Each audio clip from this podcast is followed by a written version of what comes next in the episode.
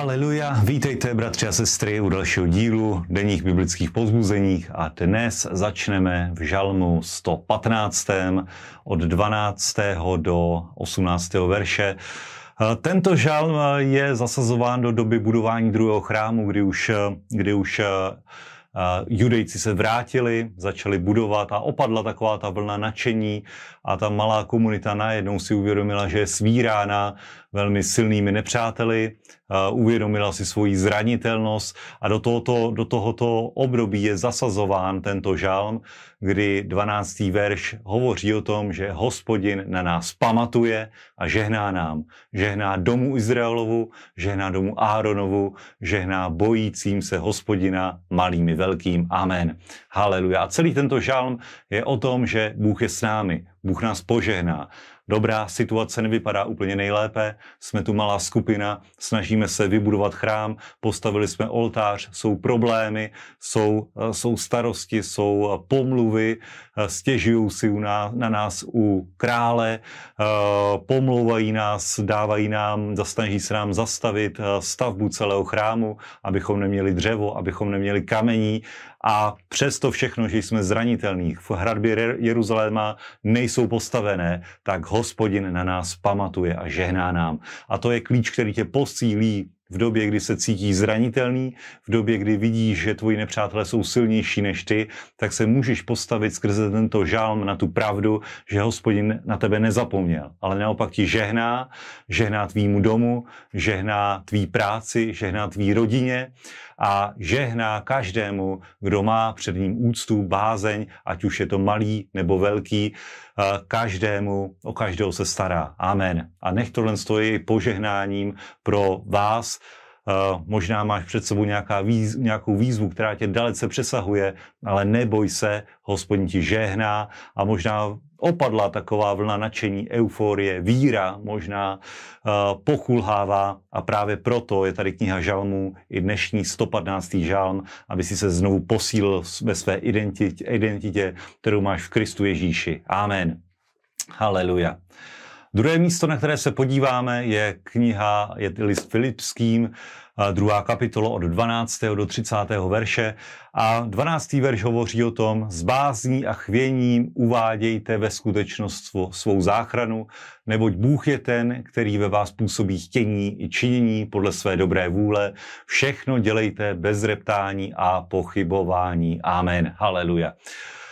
Zbor ve Filipech podstatě první zbor, první Pavlova služba na evropském území, Eh, kde byl prvně eh, dán do žaláře na evropském území, kde, eh, kde byla pokřtěna celá rodina toho žalářníka, tak byl poměrně dobrý sbor, poměrně dobrý sbor a proto Pavel tady hovoří i po velmi, vel, podstatě, v podstatě chválu na ten sbor, nicméně hovoří, aby jsme se vydali o něco dál, abychom nezůstali na půli cesty, ale dokonali svůj běh udělali všechno, co je potřeba, víru máme, všechno, co je potřeba, to máme, milost máme, uvědomili jsme si to, že jsme ospravedlněni skrze krev Ježíše Krista, ale zároveň to není samo o sobě dostatečné. I my musíme udělat svoji část a s bázní a chvěním uvádět ve skutečnost svoji záchranu. Nemůžeme sedět se založenýma rukama a myslet si, že nemusíme už dělat absolutně nic,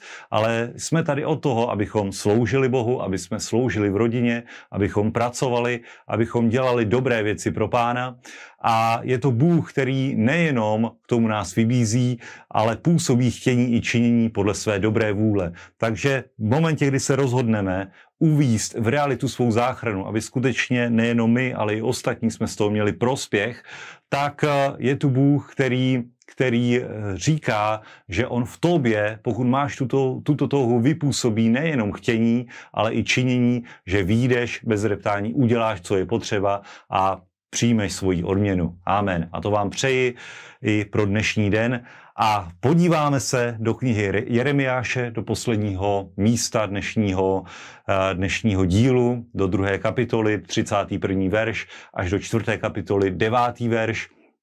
A v této, v této kapitole, čtvrté kapitole, čteme od čtvrtého verše o tom, že lev vystoupil ze svého houští a ničitel národu vyrazil, vyšel ze svého místa, aby tvou zemi učinil předmětem hrůzy. Tvé město to, tvá města padnou, budou bez obyvatel a osmý verš hovoří, proto se přepásejte pytlovinou, bědujte a naříkejte, protože se od nás neodvrátil hospodinu v planoucí hněv, i stane se v onen den je hospodinu výrok, že král i kněžstva ztratí odvahu, kněží se zděsí a proroci budou ohromeni. Amen.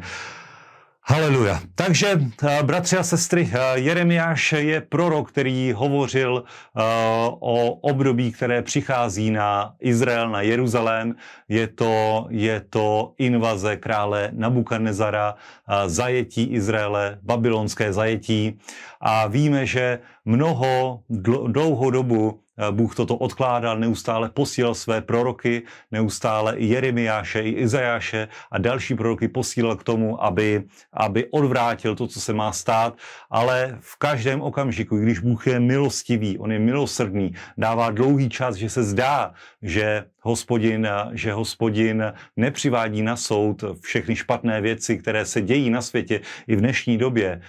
Se mnozí diví, kde je ten Bůh, jak se můžou dít tyto věci, jak se může dít to a to a to. Tak je to období, které, které se blíží k určitému zlomu, kdy hospodin řekne dost, období milosti končí, období, kdy mohl člověk hledat pána, končí a už se neodvrátí hospodinu v hněv.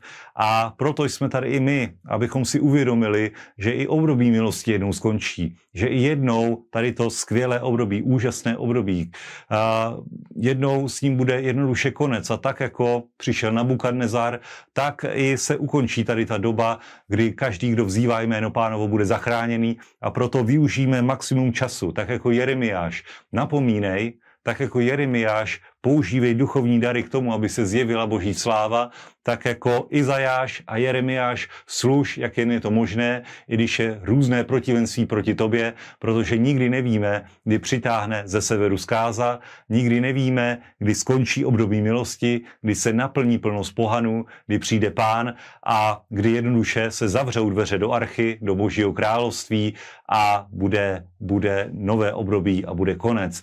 Tedy bratři a sestry, využívejme dnešní den, buďte požehnaní, žijte božím slovem, žijte podle toho, jak jste uvěřili, uvádějte ve skutečnost svou záchranu a mějte na všech cestách úspěch. Shalom.